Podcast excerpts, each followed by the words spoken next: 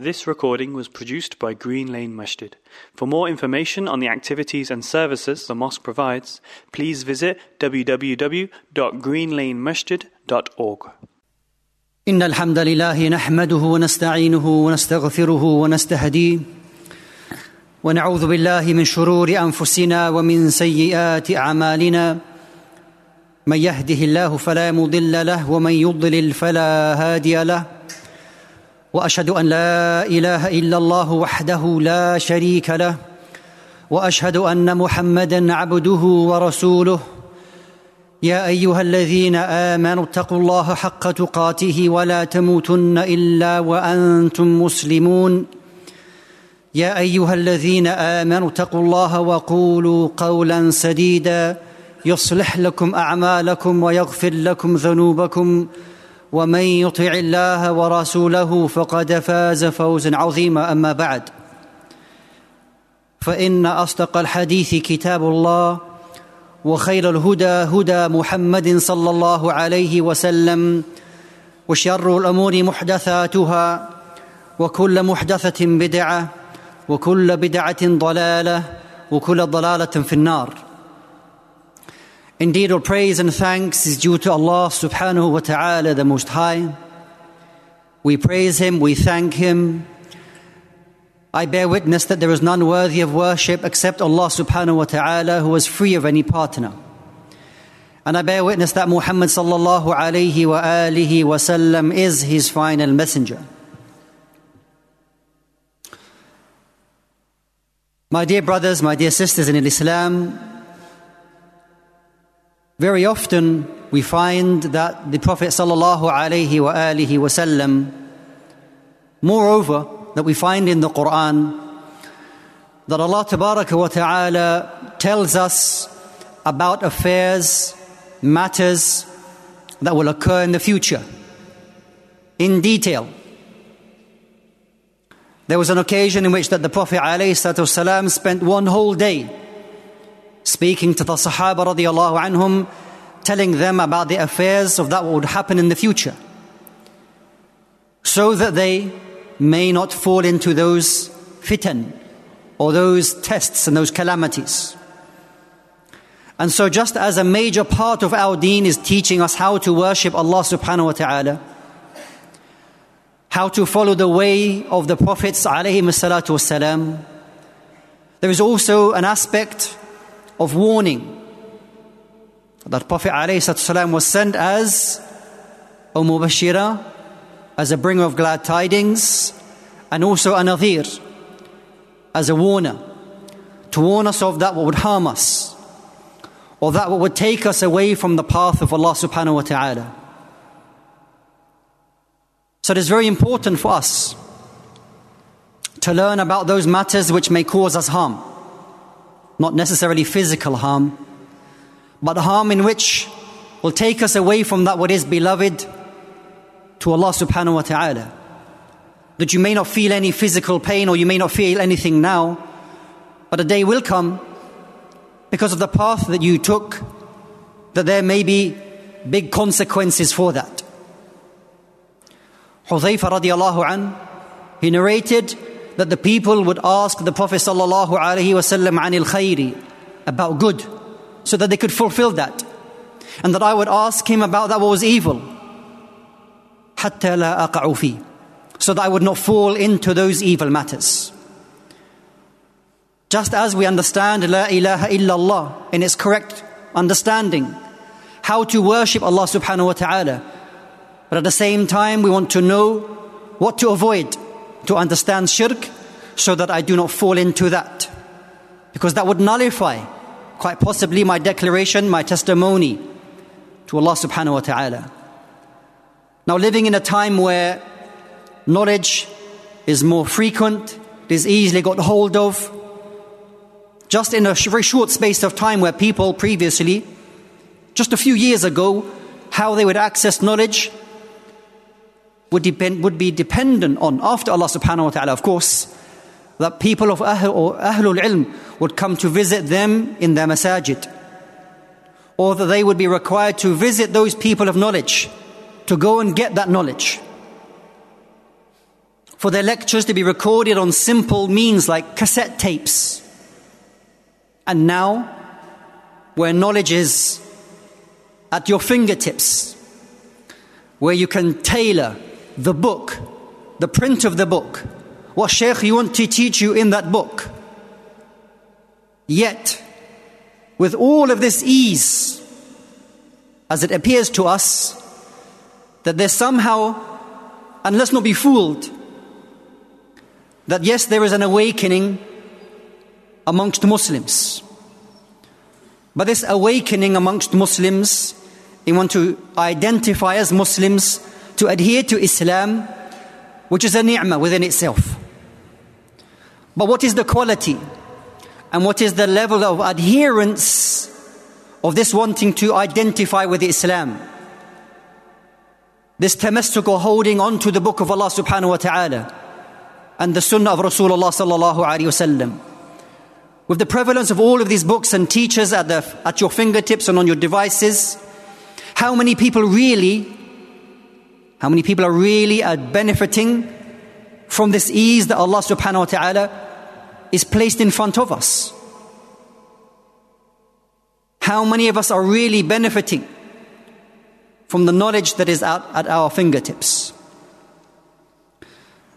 Every day we ask Allah subhanahu wa ta'ala so frequently, Ihdina sirat al mustaqim.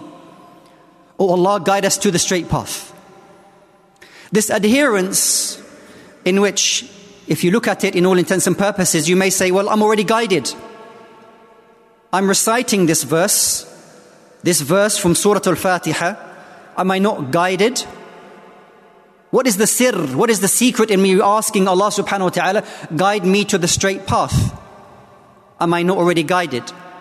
So, therefore, no doubt, there are deeper meanings to this particular dua, in which you complete Al Fatiha by saying Ameen, Allahumma stajib.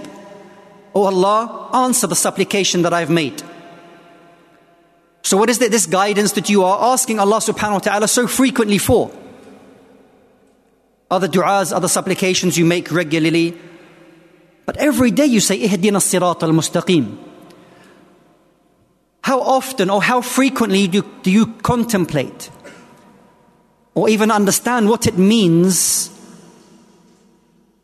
Ihdina sirat al mustaqim. Oh Allah, guide us to the straight path. If your six year old or seven year old son or daughter was to ask you to explain this one verse, what answer would you give to them? What answer would you give to yourself regarding this dua, which is in the greatest surah of the Quran. The fact that we have all of this knowledge at our hands, we're surrounded by it, but somehow not linked to it. Only certain individuals will be, will be given that link, the ability to understand that knowledge. The fact that the person may present themselves on a social media platform speak half Arabic, speak half English, and appear that they have knowledge at their fingertips. But is this an actual fact? Is it a given the fact that a person can speak like that in this manner, that they have been given tawfiq or success or are rightly guided? Not necessarily. Because how many people, far greater than those individuals who appear people of knowledge who studied more than them, had actual teachers that they can refer to, were not embarrassed to mention, but were not guided. Came out with statements of the past that the Quran was, and it is of course an old and dead argument that the Quran was created. But there were people of the past who used to say that. So, what is it that an individual who may have far less knowledge than that individual may be on the straight path? It is a tawfiq, a success that Allah subhanahu wa ta'ala gives that individual. And this is what you are seeking. When you say, Ihdina sirat al mustaqim, Oh Allah, guide us to the straight path. O Allah, allow me to remain steadfast. O Allah, give me the basira, the insight to know what the straight path is, the success to remain upon it. That the Prophet ﷺ frequently, while in sujood, as Mu'adh radiallahu an would narrate, that the Prophet ﷺ would, in his sujood, when you are closest to your Lord, Ya muqallib al-qulub, thabbit qalbi ala dinik. O turner of the hearts, keep my heart firm upon the deen. No one has a guarantee. None of us claim that we are Sha'bullah al-Mukhtar, that we are the chosen people of Allah subhanahu wa ta'ala. Yes, Allah subhanahu wa ta'ala qad hadak. Allah Jalla wa ala guided you to Islam. But after that is your internal jihad, your internal fight against shaitan and your nafs. And the journey that you take in asking Allah subhanahu wa ta'ala for all of your existence to remain on that straight path, not to be deviated, or not to be hoodwinked by other individuals. So every time you make this dua, ihdina sirat al-mustaqim, have an understanding of what you are actually asking Allah subhanahu wa ta'ala for. نسأل الله سبحانه وتعالى أن يجعلنا وإياكم من المهتدين أقول قولي هذا وأستغفر الله لي ولكم من كل ذنب فاستغفروه إنه هو الغفور الرحيم